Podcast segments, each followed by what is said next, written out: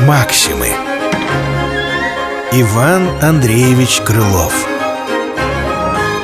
Волк и лисица. Охотно мы дарим, что нам не надобно самим. Мы этой басней поясним Затем, что истина сноснее в пол открыта Лиса, курятинки накушавшись досыта И добрый ворошок, припрятавший в запас Под стогом прилегла вздремнуть в вечерний час. Глядит, а в гости к ней голодный волк тащится.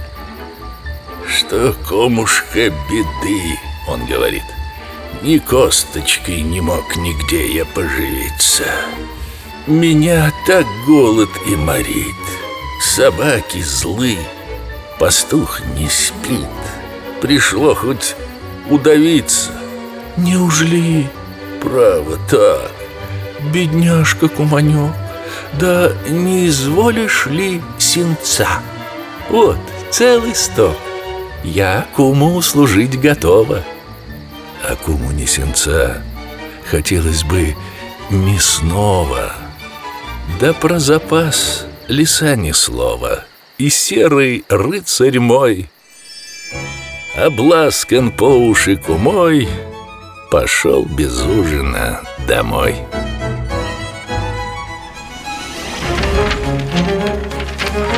Максимы Иван Андреевич Крылов